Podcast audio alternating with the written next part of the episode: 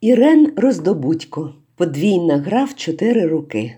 Уривок. Високий пан в сурдуці від Шенквасу відійшов, розкланявся з іншими любителями перед вечерею Мадерою розважитись, і знову юну дружину в блакитному, що до слова, немов прикипіла до картярів, до танцю змусив стати.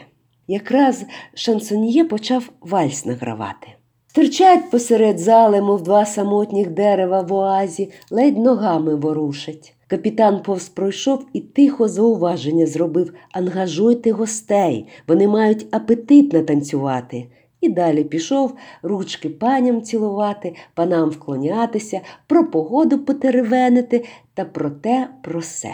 Якщо ви і на сцені так поводитесь, сердито шепоче Муся на вуху своєму горе партнеру, то зрозуміла, з якого погорілого театру ви актор. Та ви самі, перепрошую, мені тричі на ногу наступили, шипить Олексій. Вас, певно, і в кордебалет не беруть. Я охляла? Їсти хочу. Зранку голодна, відказує Муся. Скільки ще ми тут ці ПДД мусимо виконувати? Піду за стіл сяду, он якась тріця вже печеню доїдає. Ви тут себе великого птаху не вдавайте. Підете їсти, коли всі гості розсядуться. Тут усі столи розписані поіменно. Ідіть краще когось до вальсу запросіть, князя або он того купчика. Вони вас і пригостять. Ваш обов'язок їх на це спонукати.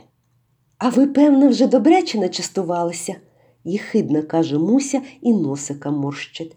І натанцювався з вами незграбою досхочу, додає партнер. Такого Муся не могла стерпіти, ступнула з усієї сили на хабі на ногу, повернулася, попливла до князя. Але не встигла вклонитися, як на узвище, де рояль стоїть, вийшла пані Зінаїда. У руці довга пахітоска в кістяному мунштуці шкварчить, вуста такі червоні, ніби кров щойно пила. Зробила знак шансоньє, той грати припинив. Усі завмерли. Давно на це чекали на модну нині декламацію. Пані Зінаїда виструнчилася, похитується, немов заворожена змія в кошику індійського факіра. Починає читати макабричним голосом, який спіритичний сеанс проводять. О, нічні годині не вірте. У ній прихована зла краса, у цю годину смертельні хвіртки відчиняються в небеса. Смачного, подумалася Мусі, котра стояла навпроти князя, дякуючи модній поетесі, що зупинила ці танталові танцювальні муки і, можливо, наблизила час вечері. Нехай собі трохи подекламує під захоплені схлипи панянок, і поетеса повела далі. А небіжчик не має вади, у зіницях згасли вогні. Тільки смерть не пізнає зради, уже чекає тебе в труні. І що вони всі знаходять в таких віршах, подумалася Мусі, маячня суцільна. Не встигла додумати до кінця, як у шанобливі і моторошній тиші рипнули двері. Усі голови повернулися, ніби на примару чекали. А то не примара, а запізнілий гість, посол німецький гер Вільгейм фон Айзен власною персоною. Красень неймовірне, нордичний блондин з блакитними очима, тонкі вуста, скривлені презирливо, немов кислої капусти об'ївся, але від того ще гарніший, неприступний, наче Монблан. Дзенькнула і покотилася на підлогу виделка пана штока, дзявкнула собачка Анастасії, то вона перстами в її вовну кудлато вп'ялась, перехрестилися черниці з оточення Лізавети Павлівни. А гер Айзен зробив царський жест, мовляв, продовжуйте, не зважайте, і біля дверей зупинився, публіку окидаючи гострим поглядом.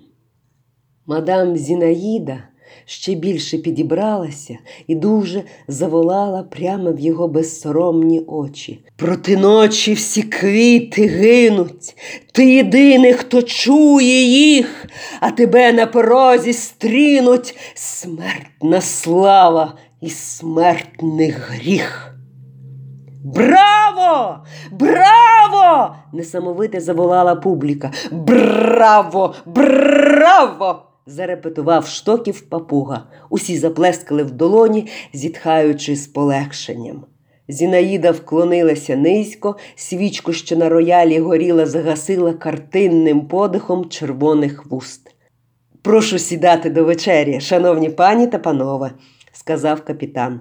Усі зарухались, загомоніли, усі, крім Гера Айзена. Той лишився стояти біля дверей, свердлячи очима присутніх. Муся помітила, як собачка княжни, спущена з рук від того погляду, вмить калюжу напудила біля ніжки столу.